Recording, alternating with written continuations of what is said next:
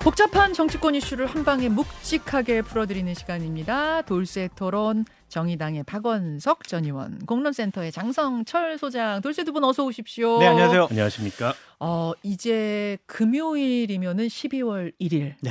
와, 12월이 드디어 왔네요. 아, 세월 너무 빠르지 않아요? 진짜. 빠른 것 같아요.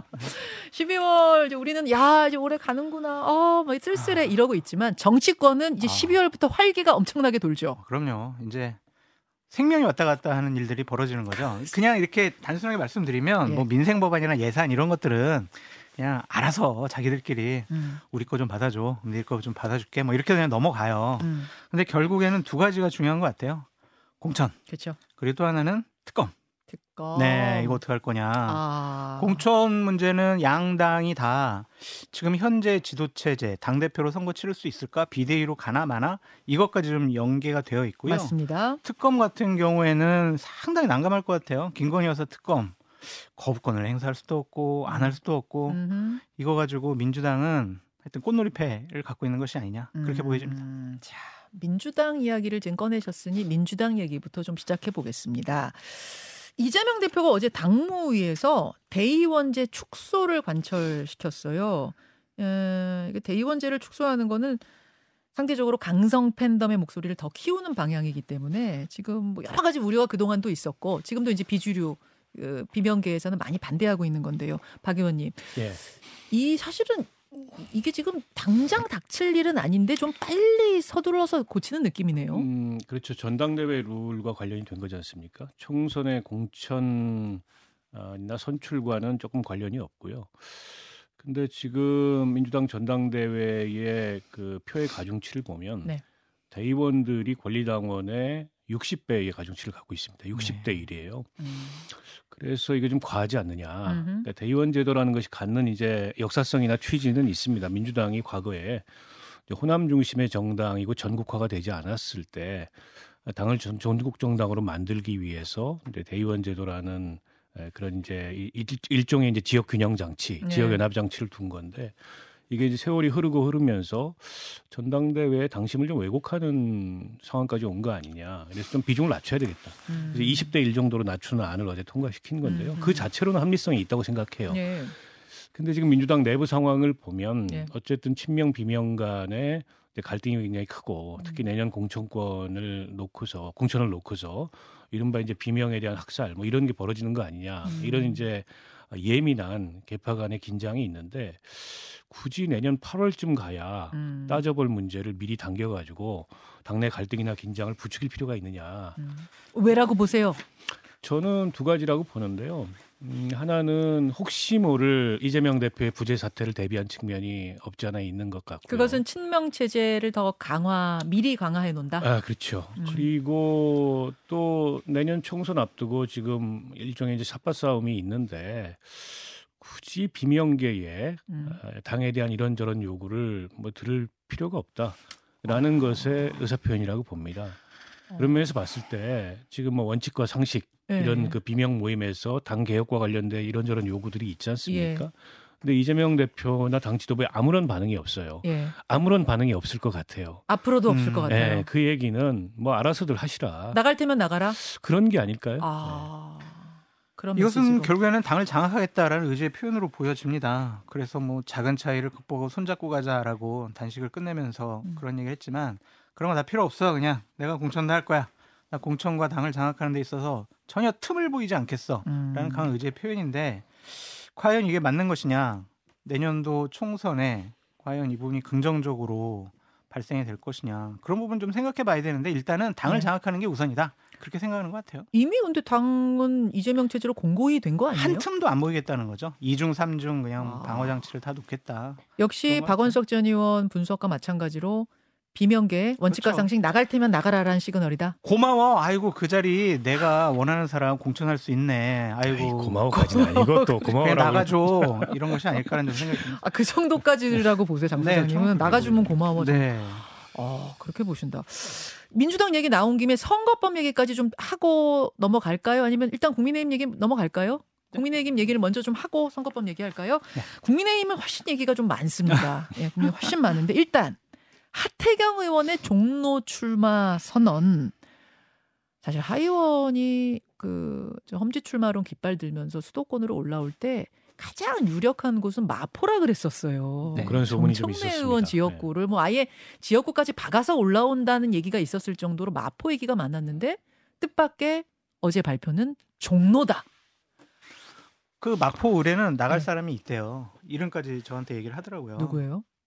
얘기해도 되나? 근데 하여튼 나갈 사람이 다 있대요. 그분이 더 적임자일 것 같다. 가고 싶어하는 사람이 있는 거니까 얘기해도 되지 않아요? 어, 당에서도 뭐 어느 정도 결정된 것 같은데 제가 좀만 더 아, 생각해보고 그러세요, 말씀드릴게요. 그러세요. 예, 예.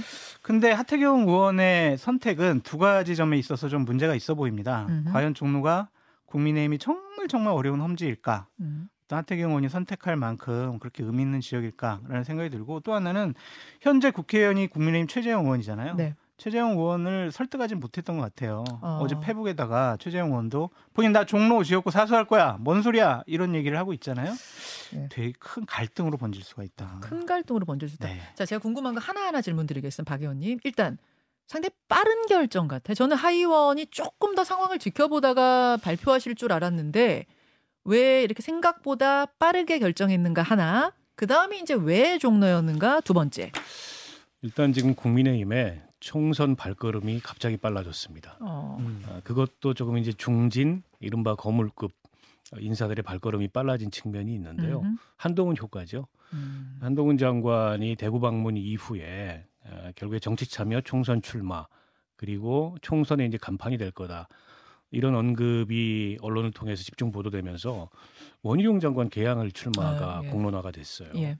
뭐 공식적으로 발표한 건 아니지만 본인도 거의 기정사실화 하는 분위기입니다. 예. 그것도 약간은 좀 의외의 결정이었고 음. 저는 그게 하의원도 일정하게 자극하지 않았을까라는 생각이 드는데요. 음, 하의원도 어쨌든 부산 삼선이 지역구를 던지고 예. 험지로 올 때는 정치적으로 본인이 큰 뜻을 가지고 온 거란 말입니다. 그렇죠. 그리고 지난번에도 어쨌든 대선 경선에 출마를 그렇죠. 했어요.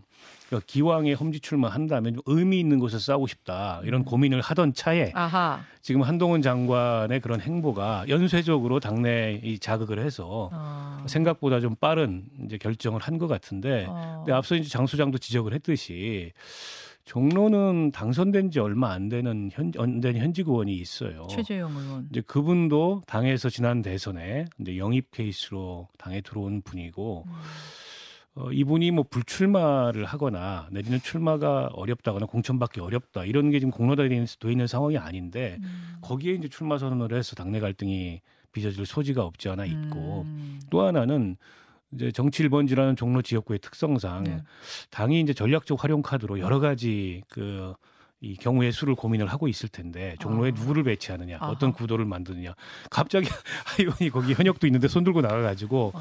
약간 당에서도 좀 당혹스러운 이런 상황인데 아니 개인적으로 그런 결단이나 결정은 이해해요. 예, 예. 아니 저라도 예. 내가 삼선을 했고 예. 다음번에도 공천만 받으면 당선 가능성이 높은 음흠. 지역구를 놓고. 서울로 와서 음. 뭔가 이제 당을 위해서 예. 선거 역할을 하겠다고 했으면 가급적 의미 있는 곳에서 싸우고 싶지. 그리고 좀 싸워서 이길 가능성이 그래도 그것도- 어느 정도 있는 예, 그것도 격전지를 그렇죠. 택하고 그러니까 싶지. 종로는 뭐 험지라고라는 평가도 있지만 그보다는 이게 이제 스윙보터 지역구기 때문에 예. 경우에 따라서는 이제 이길 가능성 도 상당히 있는 지역이에요. 음. 정치적 의미가 어떻게 부여되고 음. 구도가 어떻게 짜이느냐에 따라서 개인적으로 그런 결정은 이해가 되는데 음. 여러 가지를 두루 살피기보다는 좀 서두른 결정이 아닌가 이런 아, 생각이 듭니다. 자극을 받아서 좀 서두른 결정이야. 예. 아니 근데 당하고 저 상의를 했다고 하 의원님은 그러셨고 최재형 의원한테도 이러이러하겠다라고 도전 의사를 밝히자 최재형 의원이 양해를 했다 그랬는데 최재형 의원이 돌아서서는 SNS에다가 누구나 꿈꿀 수 있는 있는 곳이지만 쉽게 다가설 수는 없는 곳 종로 이렇게 약간 광고 문구처럼 카피처럼 쓰셨더라고요. 최재형 의원은 원론적인 얘기를 한 것 같습니다. 아이 뭐 도전하겠다면 도전하는 거지 뭐. 그거를 음. 네. 하태경 의원은 그래 내가 도전을 하면 길을 아. 비켜주실 거 아닌가? 좀 더 강하게 밀어붙일까? 그런 아하. 생각을 갖고 있는 것 같은데 싸움 날 것 같아요. 왜냐하면 싸움 날것 같아요? 최재형 의원 같은 경우에는 비윤계라고 통칭이 되잖아요. 네. 비윤계를 제거하기 위해서 결국 하태경 의원을 이용한 거 아니냐. 어. 그런 식의 우리가 추측되고 하태경 의원도 친윤은 아니잖아요. 하태경 의원도 그렇죠. 아니 근데 지금 여러 가지 행보를 보면 최근 행보를 보면 네. 비윤 반윤이라고 보기는 좀 어려워요. 어, 그러면은 아니 하태경은 뭐 종론 출마에 뭐 윤심이 담겼다는 말씀이세요? 아니 그 윤심이라기보다는 당의 뭐 윤핵관들이나 지도부랑은 어느 정도 교감을 이루지 않았을까 이런 문제를 그냥 어. 본인 판단을 그럼 당과. 상의했다는 것이 지금 지도부는 상의 안 했다 그랬거든요. 네. 지도부는 아니고 이뇨한 위원장하고는 상의를 했다 그랬는데 그럼 이뇨한 위원장이 지금 대통령실로부터 난 시그널을 받는다 하는 분이니까 결국 그럼 그쪽 라인과의 상의가 있었을 거라 고 보시는 거예요? 네, 앵커님 뭐 정치인이 하는 말에 대해서 예. 100%좀 믿으면서 우리가 평가하기는 좀 어려운 것 같고 음. 그냥 뭐 유추해 보자면 어느 정도 저렇게 던진 거는 자신감이 있다라고 생각이 들거든요. 음. 어느 정도 좀 조율이 되지 않았을까 그런 생각입니다. 자, 하태경 의원도 아마 방송을 듣고 계실 가능성이 커서 여기에 대해서. 반론이나 의견이 있으면 보내주시기를 네. 기대하면서 아무튼 어, 어제의 그 종로 출마 선언 오. 이 당에 상당한 어떤 뭐라 그래야 돼요? 어, 돌을 던진 분위기. 예, 분위기, 뭔가 분위기가- 파장을 일으킬 수 있는 지금? 이런 네. 큰 사건이다, 이슈다 이런 말씀이세요. 이렇게 되면 한동훈 장관은 어디로 갑니까? 많은 지금 선택지가 있죠. 음. 근데 제가 최근에 들은 얘기는 용산에 출마할 가능성이 높다. 용산이요. 네, 현재 뭐 의원은 권영세 의원인데 권영세 의원이 총리로 가고 음흠. 또 김한길 국민통합위원장은 비서실장으로 가고 어. 용산에 한동훈 장관을 이렇게 좀 공천을 주고 이런 라인업을 좀 까는 것들을 연구하는 것 같아요. 아니 권영세 총리설은 뭐 그렇다 치는데 네. 김한길 비서실장설이 있어요? 근데 그 얘기까지 이렇게 좀 전달해 주더라고요. 물론 뭐 그분의 말이 다 100% 되진 않겠지만 그러한 어. 것들을 좀 논의하고 있다라고 얘기를 하고 있고 음. 용산도 상당히 의미가 있죠. 대통령실이 있잖아요. 음흠. 그래서 뭐 저는 강남이나 용산이나 좀 되게 그렇게 어렵지 않은 곳으로 나가시는 게 좋을 것 같다라는 생각이 듭니다. 아까 유상범 의원은 비례 선순위 그것도 네. 비례 선순위를 좀 안, 안전하게 주고 전국을 예, 다니면서. 뭐 그런 이야기 하시던데. 다양한 아이디어가 나오겠죠. 알겠습니다. 뭐 뭐든 결정이 이루어질 텐데 저는 조금 언론적인 얘기를 해보자면 이제 한동훈 장관이 기왕 정치를 할 거면 빨리 움직이는 게 좋습니다. 음. 그러니까 법무부 장관직에 어쨌든 공정성, 중립성 논란을 계속 일으키는 거 바람직하지 않고요. 그 내로남불이에요. 그리고 민주당 강경파 일각에서는 그게 정치적 중립 위반이다. 음. 탄핵해야 된다 이런 얘기가 나오고 있는데 과거에 그 한나라당이 노무현 전 대통령을 탄핵했던 사유가 뭐냐면 음. 지방선거에서 여당이 좀 잘 됐으면 좋겠다 이 얘기 한마디 그렇죠. 했다가 탄핵당한 거거든요. 저게 왜 정치적 중립 위반이 아닙니까? 어. 그런데다가 법 집행자로서 본인이 생각 본인이 늘 강조하는 공정 중립에도 맞지 않고 이분이 국민의힘 대변인 같은 역할을 지금 하고 있잖아요. 네. 음. 사실상 누구보다 큰 국민의힘의 스피커 역할을 하고 있는데 그거를 법무부 장관 위치에서 계속 저렇게 즐기는 거는 바람직하지 않다고 아, 보고 즐긴다. 비례든 뭐 용산이든 어디든 그건 본인들의 선택의 자유인데 이제 국민들 보기에 지금 뭐 기현상 한동훈 열풍 이런 게 일어나고 있지 않습니까? 음. 국무위원을 두고서 저는 언론의 보도들도 너무 관대하다 한동훈 장관에 아하. 대해서 저 전혀 바람직한 게 아니고요. 음. 어, 그 여권의 정치적 기대를 받고 있는 건 맞지만 한동훈은 그래도 된다. 한동훈은 공정하지 않아도 된다. 이런 건 있을 수가 없는 거죠. 음. 저는 그런 점에서 대단히 처신의 문제가 있다고 봅니다. 그 어제 화제가 됐던 사진 다시 한번 좀 보겠습니다. 이거는 뭐 그냥 그냥 그냥 뭐라 그래야 돼요?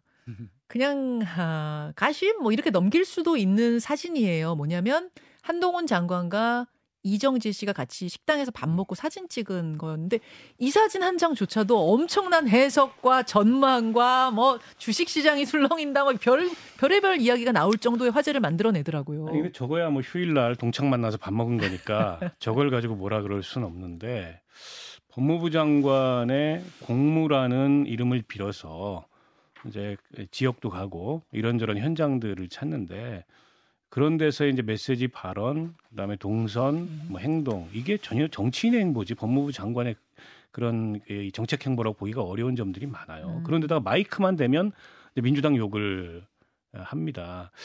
근데, 근데 민주당 욕한 것은 보통 보면은 질문이 기자들의 질문이 오고 질문한다고 다 답하나요? 시간이에요. 민주당이 욕먹을 짓을 했잖아요. 아니 욕먹을 짓을 해도 질문한다고 장관이 다 답하는 거 아니고 아. 그리고 최근 들어서는 본인에 대해서 민주당이 어떤 공격을 하거나 법무행정에 대해서 공격을 한 거에 대한 반론격이 아니고 논평을 해요. 음. 최강욱 장관 두고서 무슨 뭐 어, 후지다? 예, 뭐 후지다뿐만이 아니고 그 아, 이게? 민주당이다. 예, 예. 뭐 이런 식의 논평을 하고 있지 않습니까? 그거는 누가 봐도 정치적으로 부적절한 언사죠.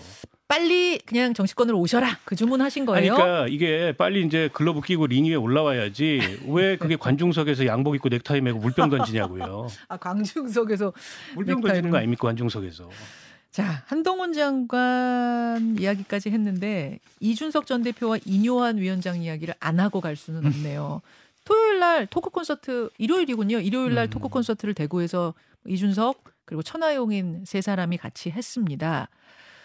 그런데 같은 날이죠. 같은 날 이뇨한 위원장은 저 당원들 모인 자리에서 이제 이준석 전 대표 부모 잘못이 크다. 이렇게 도덕이 없는 건 이제 부모 잘못이 크다. 이 이야기가 나오면서 또이 설전이 벌어지고 뭐 패드립을 했느니 어쩌니 또 사과를 하는데 전화를 안 받느니 뭐 여러 가지 이야기가 오갔습니다. 이 분위기는 어떻게 해석해야 됩니까? 혁신이가 이제 존재 의미가 없어져 버렸다라는 좀 생각이 들고 뭐 어떤 보도에 의하면 이번 주까지만 뭐 목요일까지만 하고 혁신이 조기 예산 할게 하겠다 더 이상 할 게 없다 그렇게 지금 전망이 나오고 있는데 조기 예산 전망이요. 네. 어. 근데 인유한 위원장이 처음에는 혼자 개인 플레이가 혁신이에 대한 기대감을 높인 측면은 있지만 음. 역시 개인의 기대는 혁신은 상당히 좀 불안불안한 것 같아요. 음, 어쨌든 실수를 하니까 혁신이 자체가 무의미해져 버렸다라고 볼 수밖에 없고 혁신이는 한계가 있죠. 대통령 나라님 이렇게 얘기하는 순간부터 뭐 혁신이는 아무것도 할 수가 없다라고 보여지고 저는 부모님을 언급한 것은 우리 어렸을 때막 예. 싸우면서 니네 엄마는 니네 아빠는 막 하면서 막 어렸을 때 싸우잖아요. 어렸을 적에. 네, 그 막장 드라마인 것 같아요. 음. 그래서 인유한 위원장이 이준석 대표에서 생각하는 것이 그냥 어린 아이로 보는 것 같다. 음, 40, 30대에 당대표까지 했고, 40대에서 지금 새로운 제3지대 정당을 만들려고 하는 한 젊은 정치인의 노력을 저런 식으로 폄하하는 것은 상당히 부적절하고 잘못됐다라고 말씀을 드리고, 하나만 더 말씀드리면, 입장문 내놓고 사과하셨잖아요. 예, 예. 본인 육성으로 하셔야 됩니다. 아, 육성 사과해야. 네, 육성 사과하시는 게 옳습니다. 어, 그 전화를 이준석 전 대표한테 좀 따로 사과하려고 했는데 안 받았다 이런 얘기는 있더라고요. 음. 이준석 전 대표가. 근데 그거 말고 이제 공개적인 육성 사과가 좀 있어야 된다. 그렇죠. 네. 아, 어떻게 보셨어요? 뭐 혁신이가 사실상 역할이 끝났다는 장 소장의 전망에 동의하고요. 결국 인요한 위원장의 마이크가 화를 부른 것 같아요. 음. 제가 인요한 위원장이 혁신 위원장이 됐을 때 네. 혁신 위원장의 힘은 마이크에서 나온다. 아, 그 얘기 하셨어요. 이 얘기를 했어요. 해- 하셨어요. 네. 근데 이제 마이크를 잘 썼어야 되는데 음. 필요하지 않은 얘기, 불필요한 얘기, 부적절한 얘기들을 연달아 함으로 인해서 스스로 그 마이크 파워를 이제 끈 거죠. 음. 어, 제가 보기엔 이제 꺼졌다고 보고요. 아마 이번 주에 뭐 지도부 중진, 윤핵관 불출마, 험지 출마를 공식 안건으로 의결한다라고 예. 지금 예정이 돼 있는데 혁신위에서 공식 안건으로 의결해서 지도부로 올린다는 그것까지. 할 수 있을지 모르겠어요. 설사 그걸 한다 하더라도 그거 던지고 혁신이가 끝나는 상황이 되지 않을까 싶고 가뜩이나 혁신이가 못마땅한 앞서 유상범 그 대변인도 굉장히 못마땅한 표현들을 하셨잖아요. 월권이라는 표현까지 오늘 네. 나왔어요. 월권. 이런. 상황에서 너무 큰 빌미를 준 거죠. 그것도 이제 이준석 대표 전 대표한테 그런 부적절한 언급을 함으로써 그래서 오히려 이걸 가지고 이준석 전 대표가 반론을 세게 펴서 뭐 인여한 위원장이 궁지에 몰린다기보다도 이준석 전 대표는 더 이상 언급 안 할 것 같아요. 할 만큼 다 했고 예. 당내에서 이제 이걸 빌미로 공격이 들어와서 대고. 혁신이가 가라앉는 상황이 되지 않을까. 아. 아, 그럼 그 다음. 그림을 어떻게 그리세요? 만약 이거 혁신위 근데 잘 보세요. 이게 지금 예. 김기현 대표가 은근히 혁신이를 공격하는데 예. 본인이 강서 재보궐 선거 패배 이후에 비대위로 안 가려고 네. 만들어 놓은 완충 장치가 혁신이에요. 그렇죠. 근데 이게 실패하면 본인의 실패거든요. 네. 인유한 위원장의 실패가 아니고 그걸 어떻게 감당을 하려고 할까? 당내에서는 이 비대위 안 가고서는 선거 치를 수 없다 이런 목소리가 자연스럽게 나올 거라고 보고 음. 특히나 지금 수도권 원외 위원장들 같은 경우에는 겉으로 표현하는 것보다 속으로 훨씬 더 들끓고 있거든요. 음, 음. 간간히 이제 그런 표현을 하는 분들도 있고 예, 예. 그러니까 이, 이- 이 상황에서 김기현 대표가 둘 다 가지려고 하면 안 된다. 어. 본인 지역구도 지키고 예. 당 대표도 지키고 그거 어떻게 가능하겠어요? 둘 중에 하나는 내려놓고 뭔가 자기가 아, 당을 위해서 물러서는 모습을 보여야 되는데 모르겠습니다. 지역구를 지킬지 당 대표직을 지킬지. 근데 둘 다는 쉽지 않을 거다. 어. 근데 최근에 가장 부적절한 말을 한 거죠. 나는 대통령과 하루에 세네 차례 도와, 통화도 하고 사실이긴 해요. 김기현 대표 네. 만나기도 하고 내 뒤에는 내 결정은 내 메시지는 윤석열 대통령이 있어. 음. 라는 자기 고백 아니에요. 음흠. 그것이 맞느냐, 정말. 그렇다면 결국에는 앞으로 김기현 대표가 결정하는 모든 게 음. 윤석열 대통령의 결정을 그대로 따른 것이 아니냐. 그런 비판 받을 수 있잖아요. 음. 그럼 공천 문제에 있어서도 상당히 혼란스러울 것 같고 이번 주가 중요한 포인트 같아요. 이번 주 내에 국민의힘이 비대위가 구성되지 않거나 네. 김기현 당대표가 그만두지 않으면 네. 형식적인 김기현 당대표는 유지가 되고 예. 당은 공관이나 아니면 선대위로 급속하게 재편될 가능성이 높다. 그렇게 보여집니다.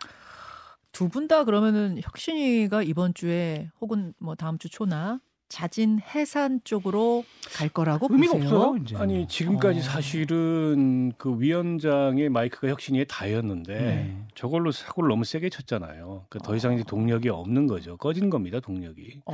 그래서 더 가봐야 제가 보기에 의미가 없고 이번 주든 다음 주든 뭐 아마 혁신이는 사실상 종료하게 될 거고 어. 혁신이 종료가 김기현 대표 체제에 그 결국에는 어떤 의미인 거냐 이게 남은 거잖아요. 아까 유상범 의원은 혁신위에 대해서 세게 비판을 했습니다,만 자진 해산 안 할 거다 못 할 거다. 그리고 비대위도 없다. 제로다 그러셨어요. 아니 근데 지금 지도부가 혁신이 세게 비판하는 거 그거 누워서 침 뱉는 거예요. 어. 그 본인들이 만들어 놓고 전권 준다고 얘기했고 뭐든지 가감 없이 얘기하라고 얘기해 놓고 혁신이가 좀 센 얘기 한다고 이제 혁신이 돼. 비판하면 이상한 월권. 거죠. 아니, 뭐 유상범 의원이 지금 지도부는 아닙니다만. 아니 어쨌든 음. 어쨌든 지도부와 가까운 분이잖아요. 예. 그런 면에서 봤을 때 저는 김기현 대표가 리더십을 더 이어갈 수 있는 그런 음. 상황이 못 되는 거 아닌가 싶어요. 아. 그리고 뭐 일각에서는 비대위원장 후보도 거론이 되는 분들도 나오고 있고 뭐 지킬 수도 있겠죠. 그러나 그 지킨다고 하더라도 장 소장 얘기했던 대로 조기 선거 체제로 넘어가면서 명목상 당대표직을 지키는 게 되지 않을까. 일종의 허수아비가 될 거다. 뭐 이렇게 보시는 거예요. 어, 수합위까지 얘기하면 또 너무 너무 나가는 가혹하니까. 거고. 아. 자, 이렇게 그림이 엇갈리네요. 그러니까 유상범 의원이 그리고 있는 그림과 두 분이 그리는 그림이 또 다르고 두 분 사이에서도 또 조금씩 다른데 일단 여기까지 이야기를 좀 짚어보고 어, 오늘 댓글쇼 있는 네. 날이죠. 예, 정치 댓글쇼. 정골쇼 본방송 후에 유튜브로 이어가겠습니다. 고맙습니다. 감사합니다.